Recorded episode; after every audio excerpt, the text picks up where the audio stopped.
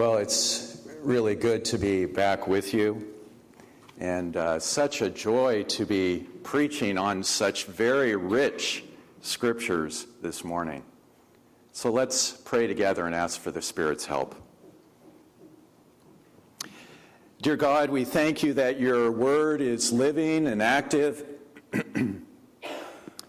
and we thank you that when your Holy Spirit comes and we gather together as a faith community, that you always have new light and new love to bring to us from your holy word. So let your Holy Spirit do its good work among us today. In Christ's name we pray. Amen. so, have you ever found yourself wondering if Jesus spends his whole week relaxing and then waits to do all of his healing on the Sabbath? In our gospel story today, we join Jesus as he continues his wonderful show and tell ministry about the kingdom of God, God's realm and reign of justice and mercy, of love and wholeness and liberation that reaches everywhere in this world and extends to every one. And today on the Sabbath, of course, our story begins in a synagogue with a suffering woman who comes shuffling in while Jesus is teaching. She has been stooped over for 18 long years. Think about that, folks.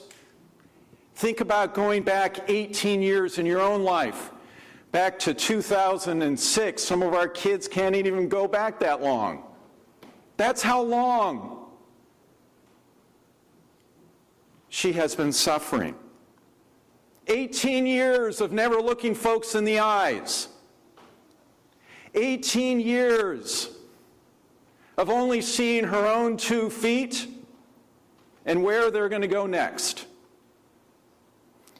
And because of religious purity laws, 18 years of relational and spiritual isolation from her faith community. That's a whole lot of suffering. And in verse 12 in our story today, something very crucial happens that is so easy for all of us to overlook. Jesus actually sees this suffering woman. He sees her. And we all know how easy it is to pretend that we don't see the suffering people around us sometimes, to avert our eyes, to pretend that they are invisible, and to go on our merry way. Amen? So easy but not Jesus.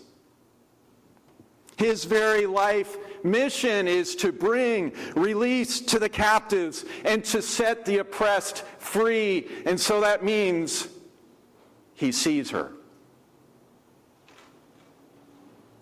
And so, in this gender segregated, male dominated, able bodied religious space, are you still with me? Jesus now does something completely shocking. He calls her forward. Did you notice that? And in this male dominated space, this is shocking. What's he doing?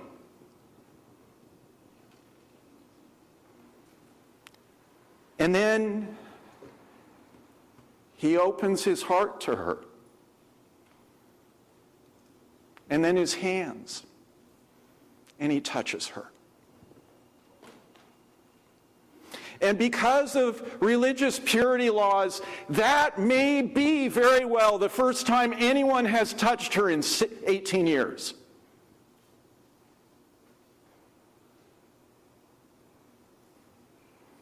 And that touch His touch, our Lord's touch, it heals her.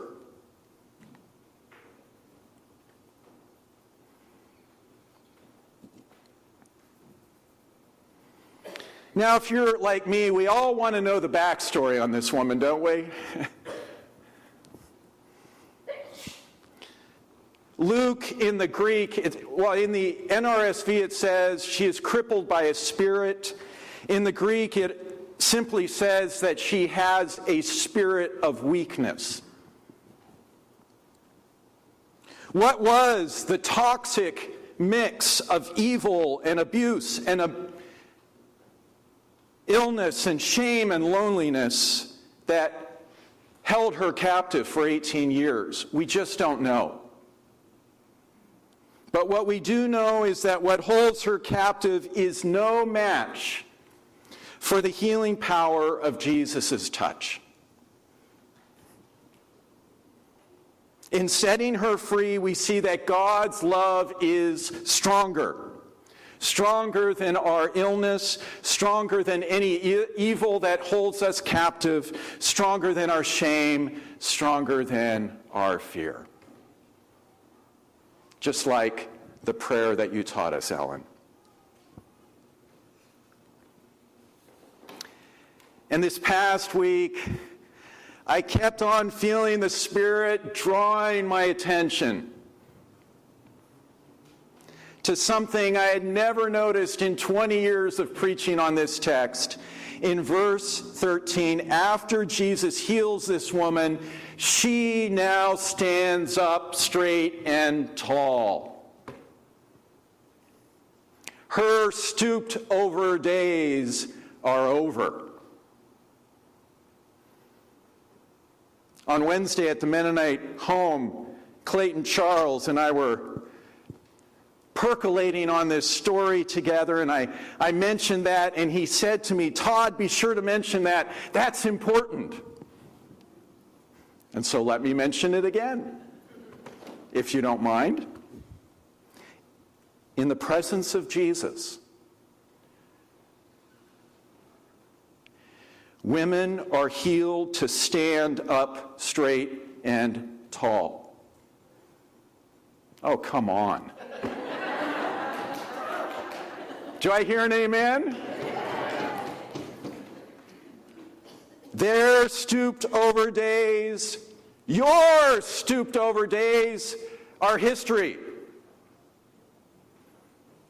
Indeed, Jesus is calling all of us, all of us, to rise up to our full stature and human dignity as children of God.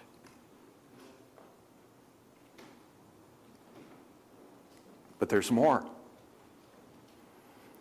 Notice that this woman's healing now leads to, in verse 13, to her beginning to praise God, as we see on our bulletin cover today.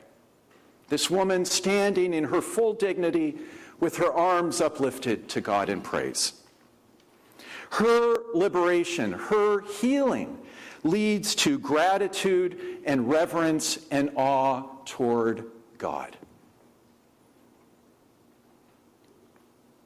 And of course, now it's when the pushback comes from the synagogue leader there are six good days of healing. Come back on one of them instead of trampling on the Sabbath. And Jesus pushes right back. He says on the Sabbath, you wouldn't think twice about unbinding your donkey to give your donkey water. So why think twice about unbinding this daughter of Abraham from all that is enslaving and holding her captive? Why would you do that?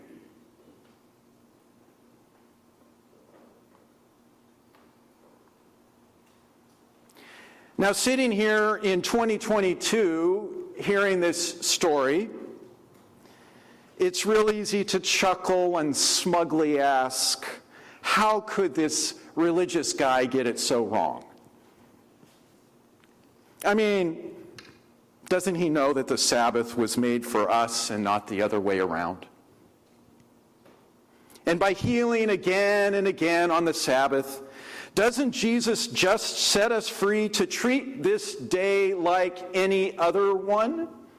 To shop and consume and to keep on our endless working? Well, actually, no.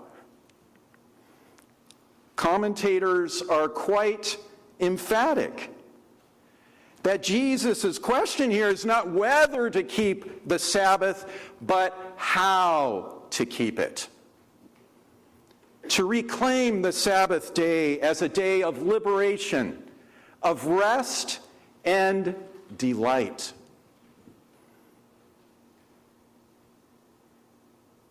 My parents describe growing up in the world, and many of you remember this, where it was much easier to keep the Sabbath day holy.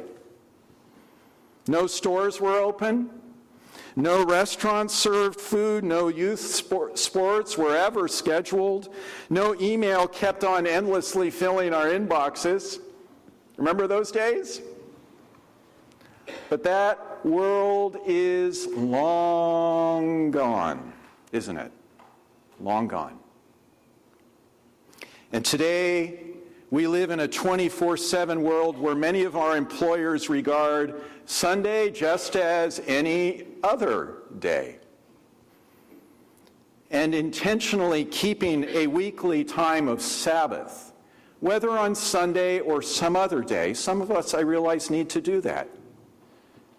But doing that even on another day feels more and more challenging than ever before.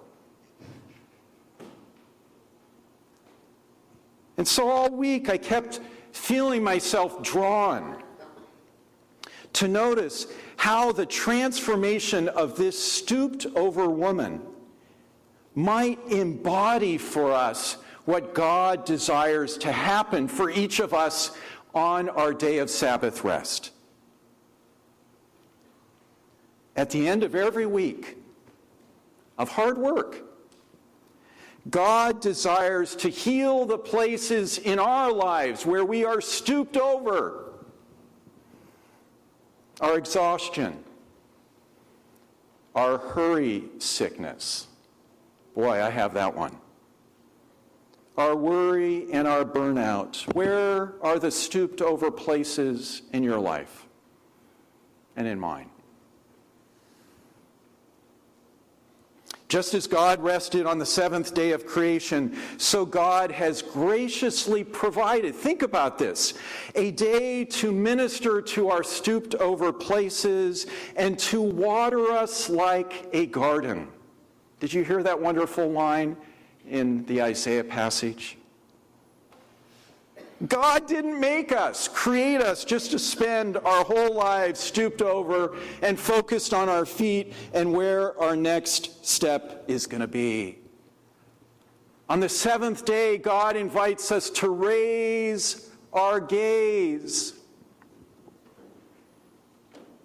to experience the liberation that comes when we stop, stop, stop to rest, to worship and contemplate and delight in God and each other. And by the way, by God's design, we are supposed to, invited to spend one seventh of our lives doing that. One seventh of our lives.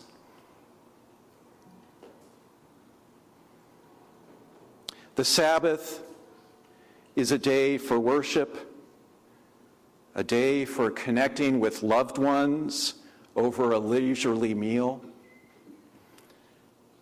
a day for disconnecting from our technology and our screens. Jewish rabbinical teaching says that it's a day for spouses to make love. It's a day for taking a long walk, writing a letter, enjoying our garden, or taking a really long, sweet nap. A day of delight. Let me close with these words from my favorite Australian theologian, Sarah Bachelard. She puts it this way The needs of the world are urgent. The cry of the earth right now is clamorous. But our responses need to be sourced in the wellspring of divine love, the river of God that sustains and waters all of life. So, dear friends, on this Sabbath day, may God heal our stooped over places and water us like a garden. Amen.